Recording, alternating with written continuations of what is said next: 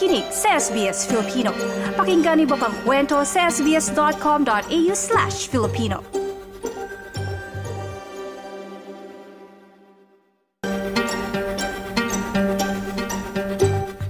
Pumalo na sa 27 milyon ang populasyon ng Australia ayon sa Australian Bureau of Statistics. Nitong 2023, nadagdagan ng bilang ng 624,100.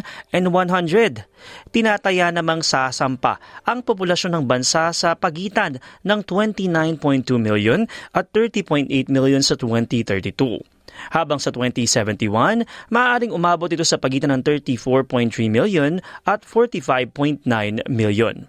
Sa naging pahayag noon ni Teresa Dickinson ng Australian Bureau of Statistics nang ilabas ang 2021 census, sinabi nitong tumataas ang bilang ng mga ibinanganak sa ibang bansa.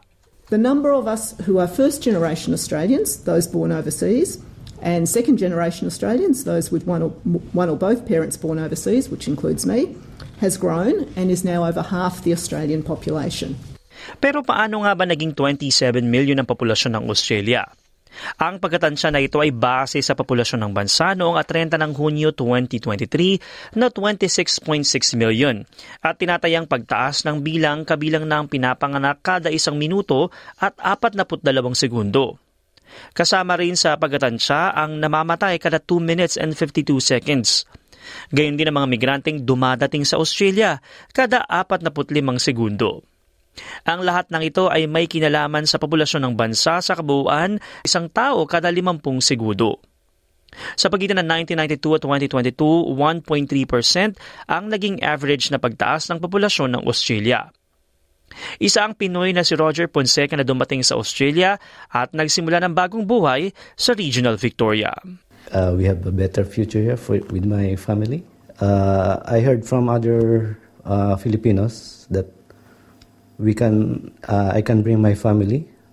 We can live here, and then in uh, in the future we can have our permanent residency visa, and then uh, after that maybe we can apply for citizenship. That's that it's happening now. Pero ano bang dahilan ng population growth? Dalawang pangunahing dahilan ang nagdedetermina ng populasyon ng bansa. Una na dito ang natural increase, kung mas marami ang pinapanganak kumpara sa namamatay. May pagtaas dyan sa populasyon. Ang fertility rate ng Australia ang average na bilang ng mga nanganganak na kababaihan ay kasalukuyang nasa 1.63. Ito ay mababa kumpara sa global average na 2.27. At para mapanatili ng isang bansang populasyon o taasan nito, kailangan na maging 2.1 ang fertility rate. Kung mababa ang fertility rate ng bansa, kailangan ito ng positive net overseas migration rate, kung saan mas maraming dapat na taong nagmamigrate o maraming dapat na taong nagmamigrate kaysa umaalis ng bansa.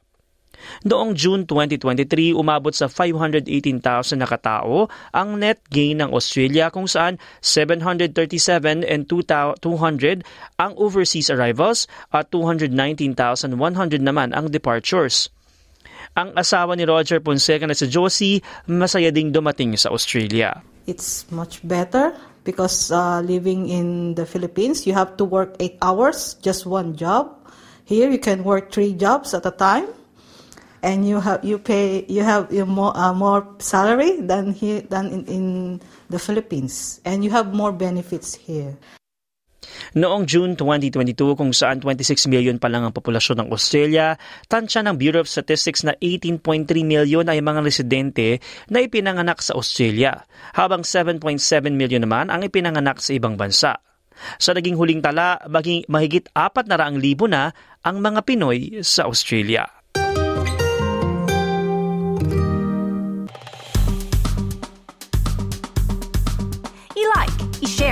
Mag-comment, sundan ang SBS Filipino sa Facebook.